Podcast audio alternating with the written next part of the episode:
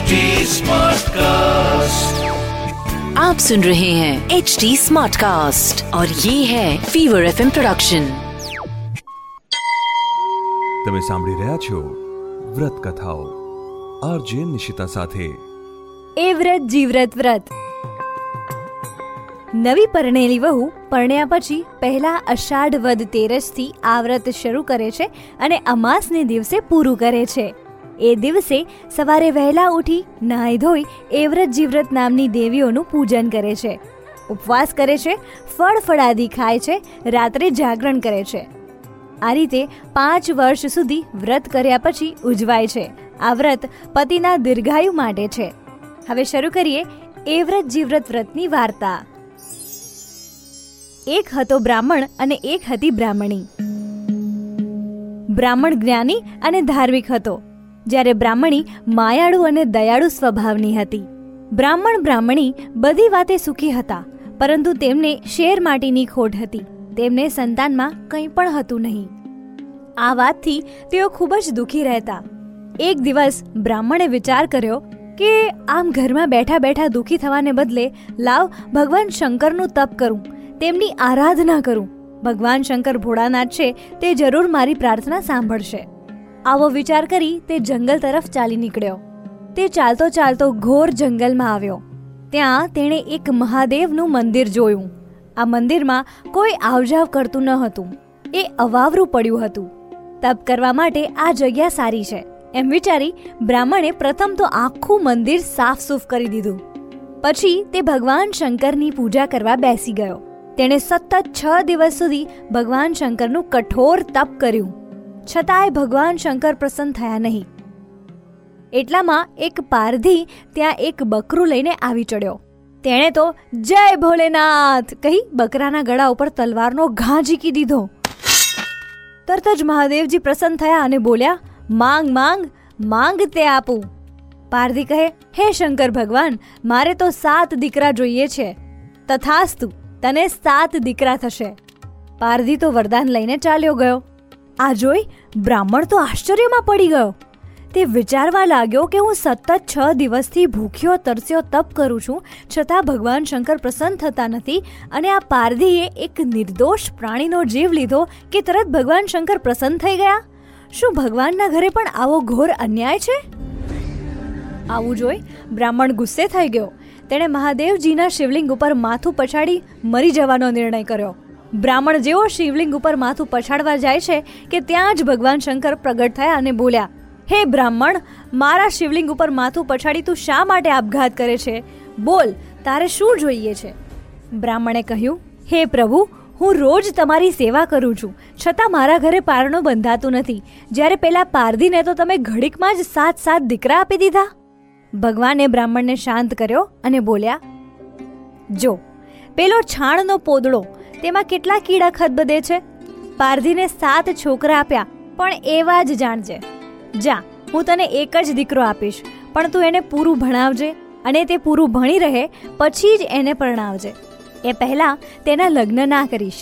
સારું, આમ કહી બ્રાહ્મણ તો પોતાને ઘેર ગયો. થોડા દિવસોમાં તો બ્રાહ્મણીને ગર્ભ રહ્યો. પૂરા નવ માસે તેણે એક રૂપાળા દીકરાને જન્મ આપ્યો. બ્રાહ્મણ બ્રાહ્મણીના તો હરખનો પાર ન રહ્યો. દિવસે દિવસે તે દીકરો મોટો થવા લાગ્યો. છોકરો પાંચ વર્ષનો થયો એટલે બ્રાહ્મણે તેને નિશાળે મૂક્યો. છોકરો ભણવામાં ખૂબ જ હોશિયાર. તે એક વાર વાંચે ને આખો પાઠ એને મોઢે થઈ જાય. ધીરે ધીરે છોકરો મોટો થવા લાગ્યો. તે બાર વર્ષનો થયો કે ગામ ગામેથી એના માગાવા માંડ્યા. આ જોઈ બ્રાહ્મણ બ્રાહ્મણી તો હરખાઈ ઉઠ્યા. હરખમાં ને હરખમાં તેઓ ભગવાન શંકરની આપેલી શરત પણ ભૂલી ગયા. છોકરાનો અભ્યાસ પણ હજી પૂરો થયો ન હતો. બ્રાહ્મણે તો સારી છોકરી જોઈ પોતાના દીકરાનું સગપણ કરી નાખ્યું અને સારું મુહૂર્ત જોઈ તેના લગ્ન પણ લઈ લીધા. તેણે સગા સંબંધીઓને તેડાવી, જાન જોડી અને ઉપડ્યા વેવાઈને ઘેર. ખૂબ જ હરખભેર દીકરાના લગ્ન પતાવી દીધા. ત્રણ દિવસ પછી કન્યાને લઈ જાન પાછી ફરી. રસ્તામાં પવનનું ભારે તોફાન થયું. આકાશમાં વાદળા ચડી આવ્યા અને વીજળીનો ગડગડાટ થવા લાગ્યો. જોત જોતામાં તો મુસળધાર વરસાદ તૂટી પડ્યો.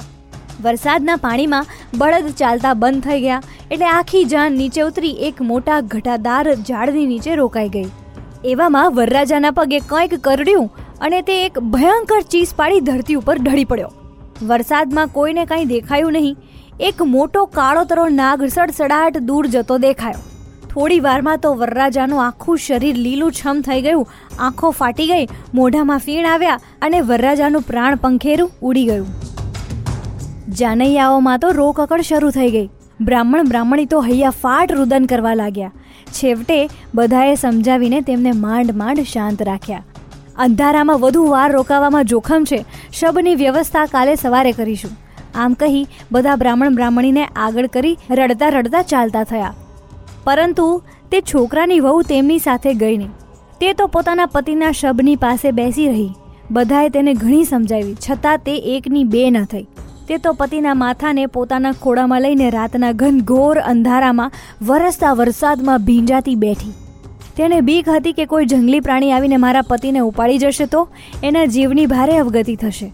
બધા જાનૈયાઓ ચાલ્યા ગયા. એટલે વહુએ પોતાના પતિના શબને ખભા ઉપર ઉપાડી પડતી આખડતી ચાલવા લાગી. એવામાં વીજળીના ચમકારે તેણે નજીકમાં એક મહાદેવજીનું દેરું જોયું. તે તો શબને લઈ દેરામાં ગઈ અને અંદરથી સાંકળ ભીડી દીધી. મધરાત થતાં એ વ્રતમાં આવ્યા. જુએ છે તો દેરું બંધ અને અંદરથી સાંકળ ભીડેલી. એટલે એ વ્રતમાં બોલ્યા, મારા દેરામાં કોણ છે? ભૂત છે કે પ્રેત છે? આ સાંભળી વહુ તો બિચારી ધ્રુજવા લાગી. ધ્રુજતા ધ્રુજતા તેરે બારણું ઉઘાડ્યું.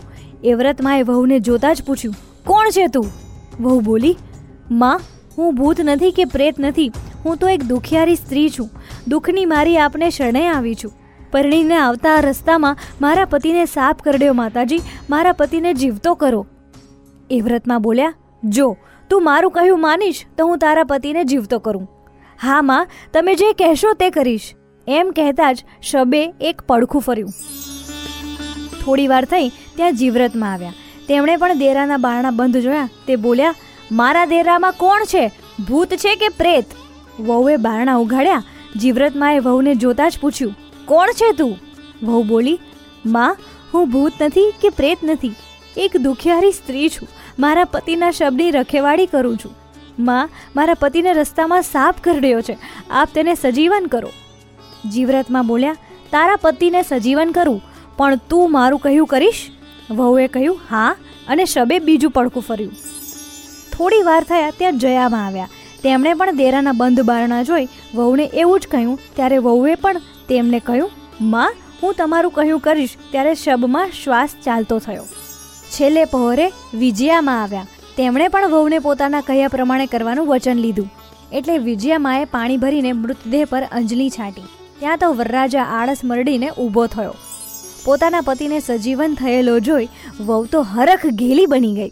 વરે કહ્યું, આપણે બંને અહીં ક્યાંથી આવ્યા? બીજા જાનૈયાઓ ક્યાં ગયા? એટલે વહુએ માંડીને બધી જ વાત કરી. પછી વર કહે, મને તો ખૂબ ભૂખ તરસ લાગી છે. વહુ તો દોડતી મંદિરની વાડીમાંથી ફળ લઈ આવી અને મંદિરના કૂવામાંથી પાણી લઈ આવી. પછી બંને જણાએ ફળ ખાઈ ધરાઈને પાણી પીધું. વર વહુ મંદિરમાં પગે લાગી બહાર ઓટલે આવીને બેઠા અને બેઠા બેઠા વાતો કરવા લાગ્યા. ત્યાં તો ગામના ગોવાળો સવારે ગાયો ભેંસો લઈને ચારવા નીકળ્યા. એમણે વર વહુને વાતો કરતા જોયા અને અચરજ પામ્યા. તેમને થયું, અરે આ વરના મા બાપ તો ગામમાં રોકકડ કરે છે અને અહીં તો બંને જણા નિરાતે બેસીને વાતો કરે છે.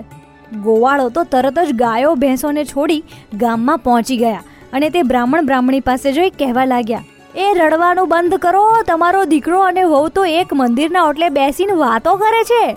ગોવાળોની વાત સાંભળી બધા આશ્ચર્ય પામ્યા. બધાને આ વાત ખોટી લાગવા લાગી, કારણ રાત્રે જ તેઓ બ્રાહ્મણના દીકરાના શબ્દને જંગલમાં છોડી આવ્યા હતા. બધાએ આ વાતની ખાતરી કરવા છાના માના તપાસ કરાવી. તો તે વાત સત્ય નીકળી. બ્રાહ્મણ બ્રાહ્મણી તો પોતાના દીકરાને સજીવન થયેલો જાણી રાજી રાજી થઈ ગયા. પછી તેઓ જાન જોડી વરકન્યાના સામૈયા કરવા માટે તૈયાર થયા. પોતાના દીકરા વહુને સજીવન જોઈ બ્રાહ્મણ બ્રાહ્મણી તેને વળગી પડ્યા. દીકરા વહુએ માતા પિતાને પગે લાગ્યા. પછી બધા ઘરે આવ્યા. ધીરે ધીરે સમય પસાર થવા લાગ્યો. બ્રાહ્મણ બ્રાહ્મણી અને તેમનો દીકરો વહુ ચારેય જણા આનંદથી દિવસ પસાર કરવા લાગ્યા. બે ત્રણ વર્ષ થયા કે વહુને એક રૂપાળા દીકરાનો જન્મ થયો. મધરાત થઈ કે એ વ્રતમાં આવ્યા. તેઓ બોલ્યા, વહુ, મને આપેલું વચન યાદ છે કે નહીં? હા, માતાજી, તો લાવ તારો દીકરો મને આપી દે. વહુએ તો દીકરાને બાળોતિયામાં વીંટીને એ વ્રતમાને આપી દીધો. માતાજી તો દીકરાને લઈ અલોપ થઈ ગયા. સવારે ઉઠીને સાસુએ ઘોડિયામાં જોયું તો દીકરો ન મળે. સાસુ બોલી, અલી વહુ, છોકરો ક્યાં ગયો? વહુ બોલી, મને ખબર નથી. સાસુને વહેમ ગયો કે વહુ એકલી જંગલમાં રહેલી અને તેણે જ પોતાના મરી ગયેલા પતિને સજીવન કરેલો. માટે નક્કી એ કોઈ જાદુ ટોણા જાણતી હોવી જોઈએ અને આ કામ પણ તેનું જ હોવું જોઈએ. છોકરો ગુમ થયાના સમાચાર આખા ગામમાં ફેલાઈ ગયા. આખા ગામમાં હાહાકાર વર્તાઈ ગયો. થોડા સમયમાં તો એ વાત ભૂલાઈ ગઈ. વહુને બીજી વાર મહિના રહ્યા. બીજી વાર વહુએ દીકરાને જન્મ આપ્યો. તે વખતે જીવ્રતમાં આવીને દીકરાને લઈ ગયા. સાસુને લાગ્યું કે નક્કી મારી વહુ છે ને, કોઈ ચૂડેલ જ લાગે છે. તે જ આ દીકરાને ખાઈ ગઈ. ત્રીજી વાર પણ વહુએ દીકરાને જન્મ આપ્યો. આ વખતે તો સાસુમાં લાકડી લઈને આખી રાત ચોકી કરતા રહ્યા. મધરાત થતાં જયામાં આવ્યા, તેમણે સાસુમાને ઊંઘાડી દીધા અને વહુ પાસેથી બાળક લઈને અલોપ થઈ ગયા. સવાર થતાં સાસુમાની આંખ ઉઘડી. તેમણે ઘોડિયામાં જોયું તો દીકરો ન મળે. સાસુમાં તો વહુને ગમે તેમ બોલવા લાગ્યા અને પોતાની વહુને ચાર પાંચ ધીબા પણ મારી દીધા. છતાં વહુ તો કાંઈ ન બોલી. તે ચૂપ જ રહી. ધીરે ધીરે આ વાત રાજાના કાને પડી. તેમણે આ બાબતે તપાસ કરવાનું વિચાર્યું. ચોથી વાર વહુએ ફરી દીકરાને જન્મ આપ્યો. ડોશી માએ તરત જ આ વાતની ખબર રાજાને આપી.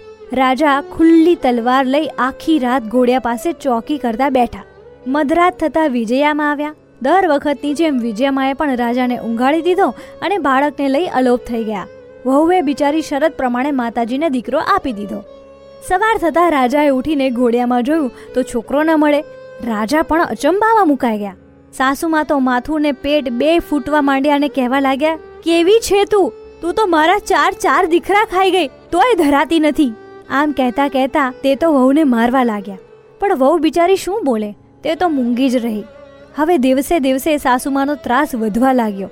તે વહુને હવે એક નોકરાણીની માફક રાખવા લાગી. વહુ પણ મૂંગી રહી, બધું જ સહન કરતી હતી. સમય જતાં વહુને પાંચમી વારનો ગર્ભ રહ્યો. આ વખતે વહુએ દીકરીને જન્મ આપ્યો. આ વખતે સાસુમાએ કોઈ દરકાર લીધી નહીં. સવાર થતાં જોયું તો દીકરી ઘોડિયામાં રમતી હતી. દીકરીને કોઈ લઈ ગયું નહીં. એટલે વહુએ કહ્યું, બા, મારે ગોરાણી જમાડવી છે. આજે મારું વ્રત પૂરું થયું છે. સાસુ તો રાતી પીડી થઈ ગઈ ને બોલી, દીકરીને જીવતી રાખી શું કરું? ચાર ચાર દીકરા તો ખાઈ ગઈ. હવે તને ફાવે તેમ કર, મને કંઈ પૂછીશ નહીં. વહુ તો સવારે નાહી ધોઈ દેરામાં ગઈ. તેણે ચારે દેવીઓને ચાંદલા કર્યા અને બોલી, એ વ્રતમાં, જીવ્રતમાં, જયામાં, વિજયામાં. ચારે બહેનો મારે ઘરે ગોરાણી થઈને જમવા પધારજો. પછી વહુ ઘરે આવી, જલ્દી જલ્દી રસોઈ કરવા બેસી. તેણે તો જાત જાતના પકવાન બનાવ્યા. સાંજ થતાં જ ચારેય માતાજી જમવા પધાર્યા. માતાજી જમવા બેઠા ત્યાં તો ઘોડિયામાં પેલી છોકરી રડી. એટલે માતાજીએ પૂછ્યું, દીકરી કેમ રડે છે? સૌને બબ્બે ભાઈ અને મારે તો એકેય ભાઈ નહીં. અરે બેટી, તારે તો ચાર ચાર ભાઈ છે. જો આ રહ્યા.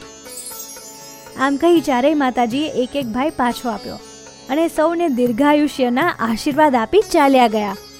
સાસુ તો આ બધું જોઈ અચરજ પામી ગઈ. તે તો પોતાની વહુને ડાકણ માનતી હતી.